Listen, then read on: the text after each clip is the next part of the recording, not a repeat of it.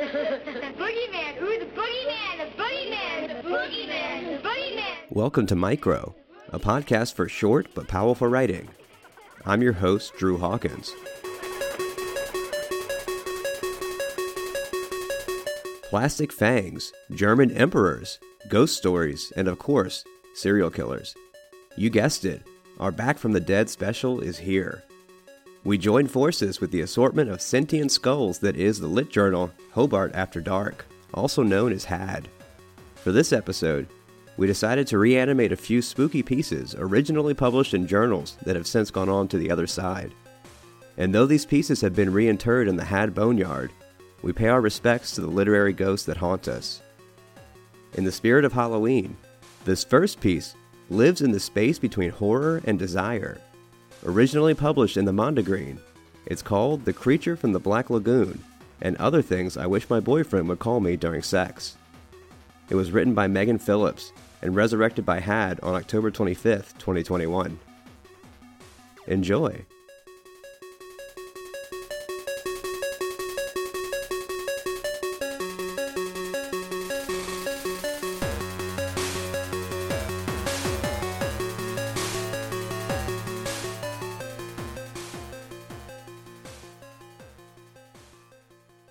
I wanted him to be afraid of how much he wants me, so I filled up the bathtub with cold water, iced myself pale, stuck grass clippings and leaves to my still damp skin, put on the flippers and goggles from our trip to the Caymans, texted him to meet me by our condo's pool. I bought a tuxedo shirt and a high necked cape, snapped plastic fangs over my canines, painted my lips blood red, and slicked back my hair, made him throw out all the garlic and hide his mother's crucifix, hid until the sun set in a refrigerator box that I'd found by the dumpster. Once we tried the creation scene from Frankenstein, but it got too confusing. He kept calling me Frankenstein, even though he was the doctor and I was the monster. The first time we made love, he called me honey when he came. He hasn't said it since.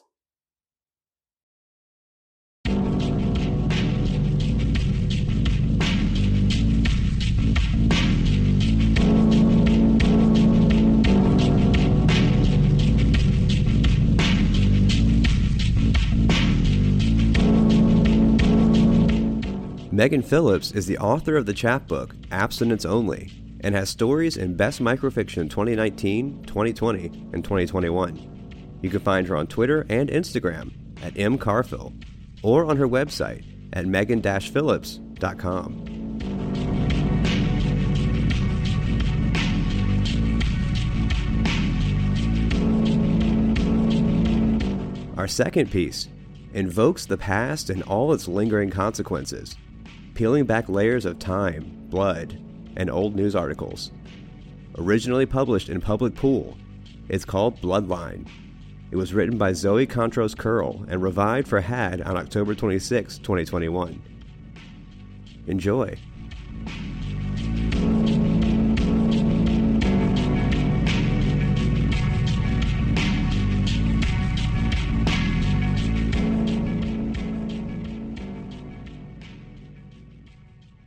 I am eating at the Matador Room on Miami Beach. Large frame posters of bullfighters hang on the walls.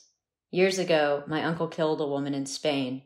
A news article I found online reads the following Redacted appeared before the court as the bastard grandson of William II of Prussia, last Emperor of Germany. He is, was, the most handsome of the three brothers and had no German blood. On the stand, he said of holding the knife before killing her, Hice un leve gesto con la muñeca como quien aparta una mosca de la frente. It means, I think, I did a slight gesture to the doll with my wrist, like gently swatting a fly away from the face.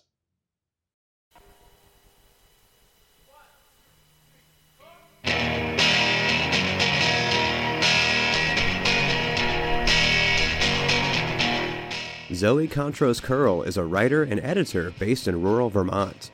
You can find her on Twitter and Instagram at Zoe Contros or on her website at zoecontroskearl.com.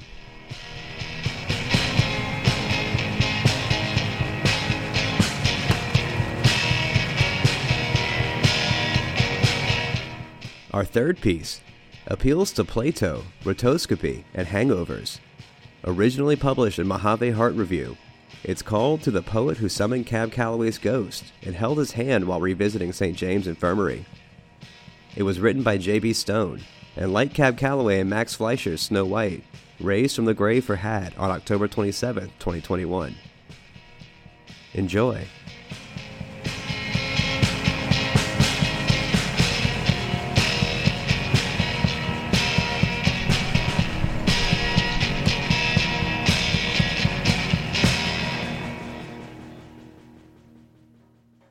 To the poet who summoned Cab Calloway's ghost and held his hand while revisiting St. James Infirmary.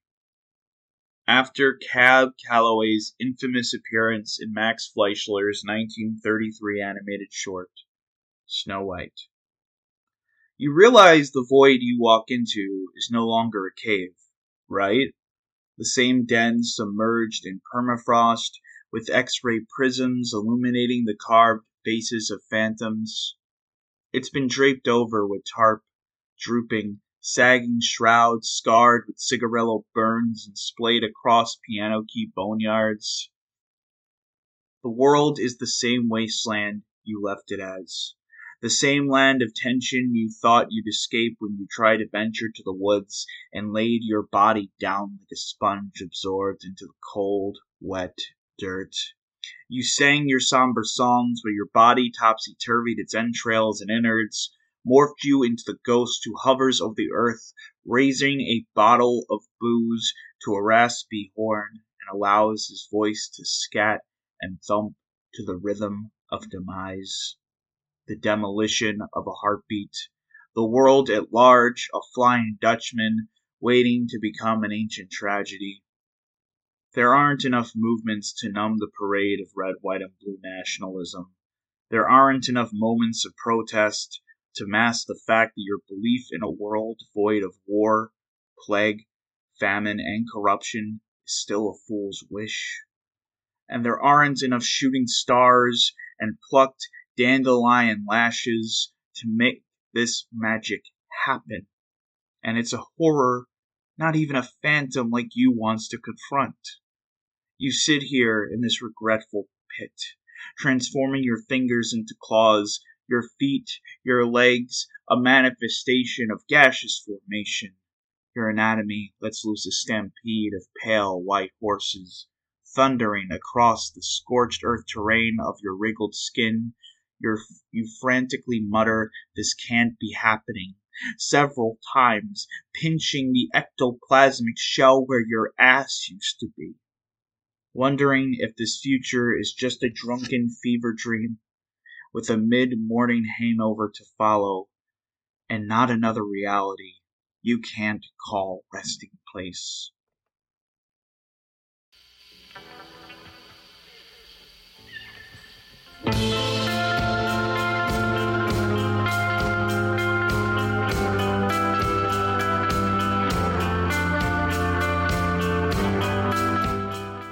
J.B. Stone is a neurodivergent autistic writer, slam poet, editor, and literary critic from Brooklyn, now residing in Buffalo, New York, where they are content with many things he never thought he would be content about. You can find him on Twitter at JB underscore Stone Truth, on Instagram at Benjamin.Jared, or on his website at jaredbenjaminstone.com.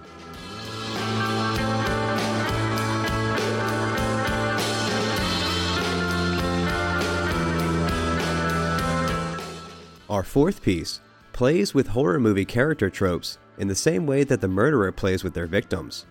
Originally published in Corium magazine, it's called Disappointment. It was written by Kendra Fortmeyer and resuscitated for Had on October 28, 2021. Enjoy!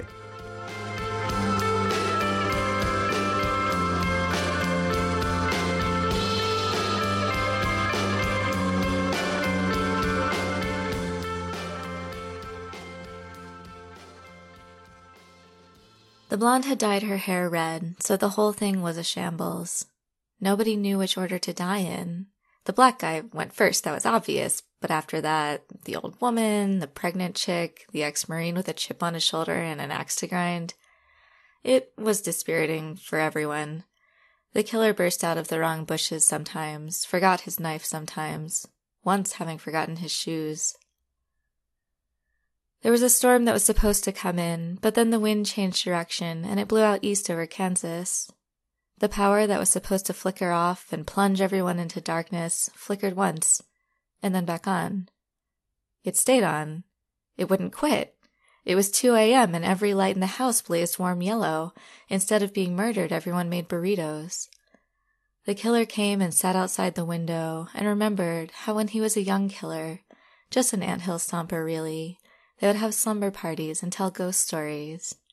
He sat alone in the dark shrubbery and leaned his head up against the siding of the house. Inside, everyone laughed at a joke he hadn't heard. Upstairs, the younger sister made out with the Asian dude, and the blonde turned redhead took a shower unmolested. She lathered her bare and glistening skin. She thought, in the morning, I'll have to run to the store. They were all out of milk. They had planned on being dead by now.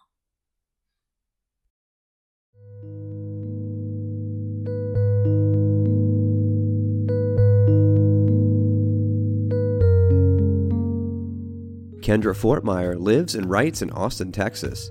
You can find her on Twitter at Kendraff or on her website at kendrafortmeyer.com.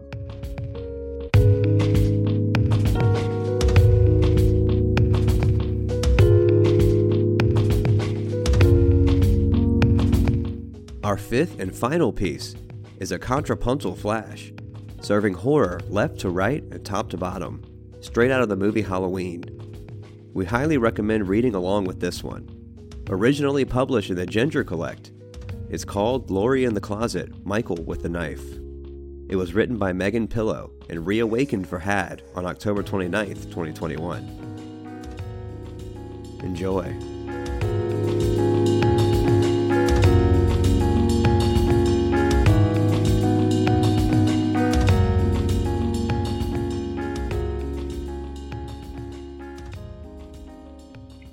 In the closet, Michael with a knife.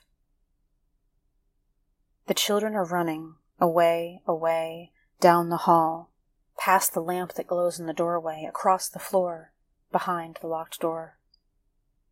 Laurie hears him coming up behind her like the stir and roil of some stumbling darkness, so she runs to the closet, sliding the door closed, the light through the slats leaving a mark that tells the blade where to go.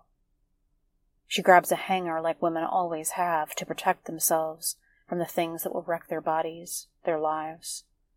And she reaches it out and presses it into his cheek, feels it give like soil under her fingers.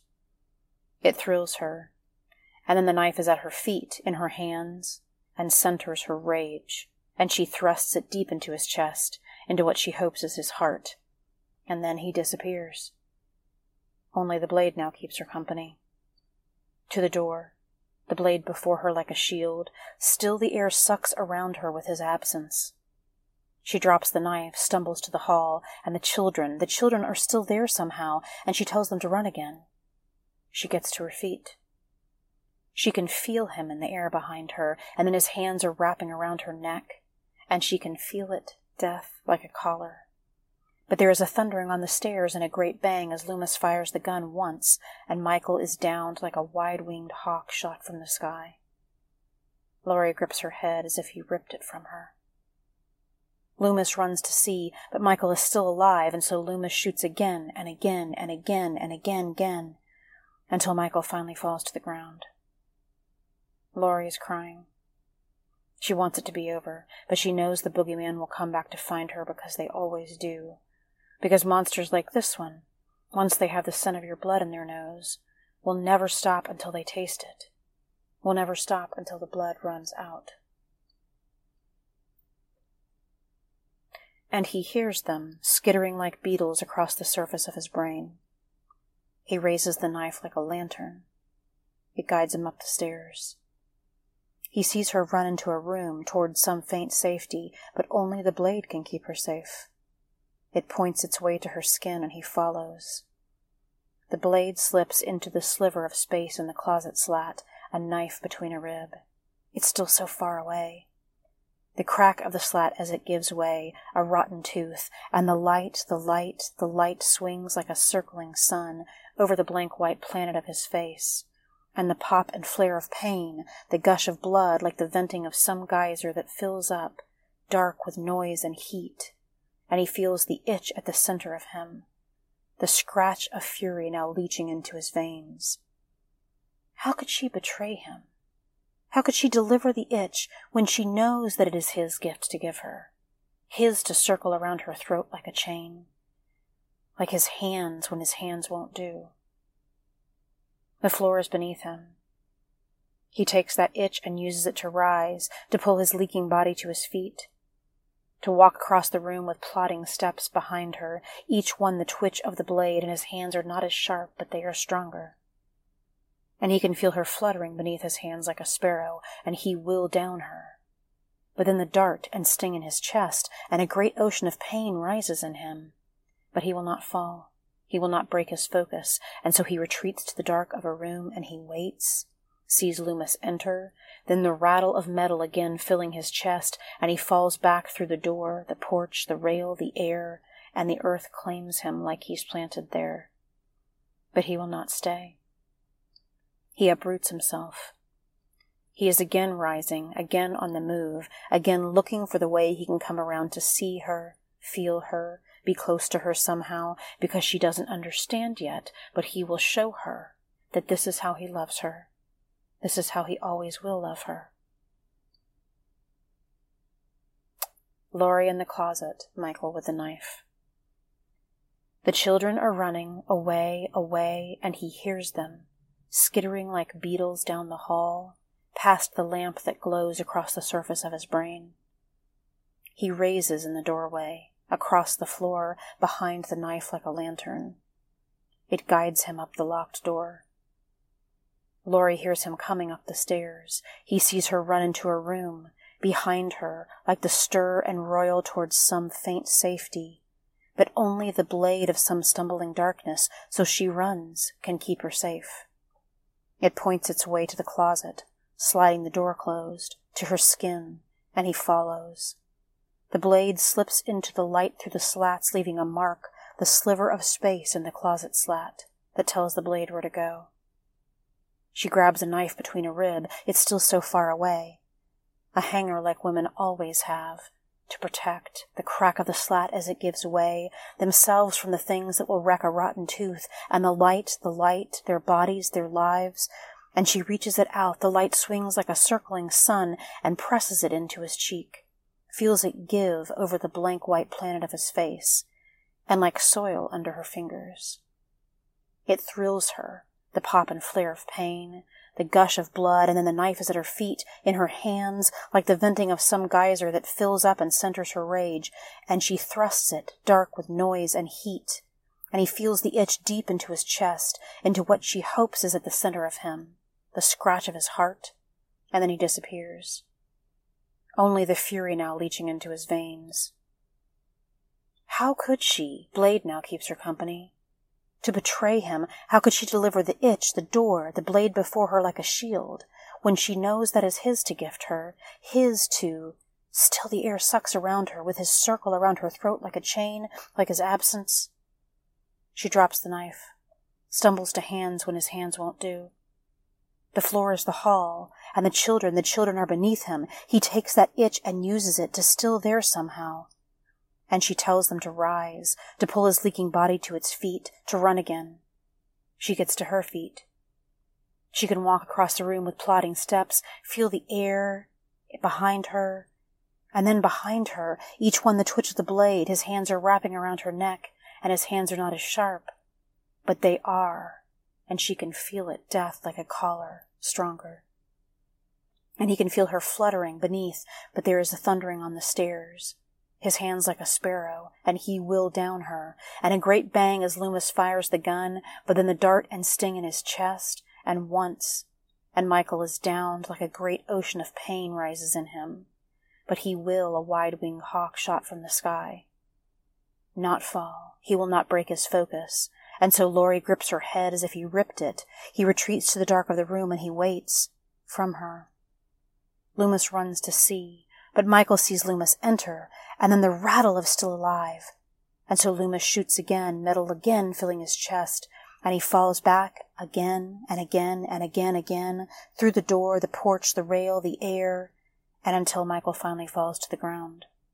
The earth claims him like he's planted there. Laurie is crying. She wants it to be over, but he will not stay. He uproots himself. He is, but she knows the boogeyman will come again rising, again on the move, again looking back to find her because they always do. For the way he can come around, too, because monsters like this one, once they see her, feel her, be close to her somehow, have the scent of your blood in their nose, because she doesn't understand yet. But he will never stop until they taste it. Will show her that this is how he loves her. Will never stop until the blood runs out. This is how he always will love her.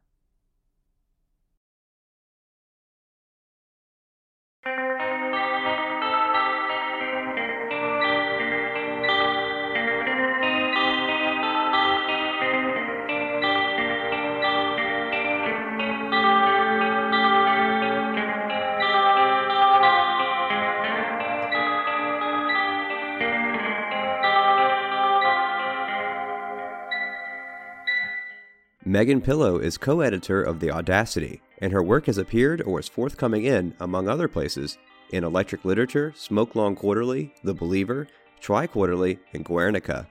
You can find her on Twitter at Meg Pillow, on Instagram at MegPillow77, or on her website at meganpillow.com. Micro is edited and curated by Dylan Evers. Our social media is managed by MM Kaufman, and the show is produced and hosted by me, Drew Hawkins. Our theme song for this episode was done by Albino Ghost Monkey. Special thanks to Aaron Burch and Crow Jonah Norlander at HAD, as well as everyone who submitted work for this highly specific submission call. You can find all the information about this episode's writers, their featured work, and the publications where they were published, as well as a transcription of this episode in the show notes. Find more of our shows wherever you listen to podcasts or check out our website at micropodcast.org. And follow us on Twitter, Instagram, and Facebook at Podcast Micro.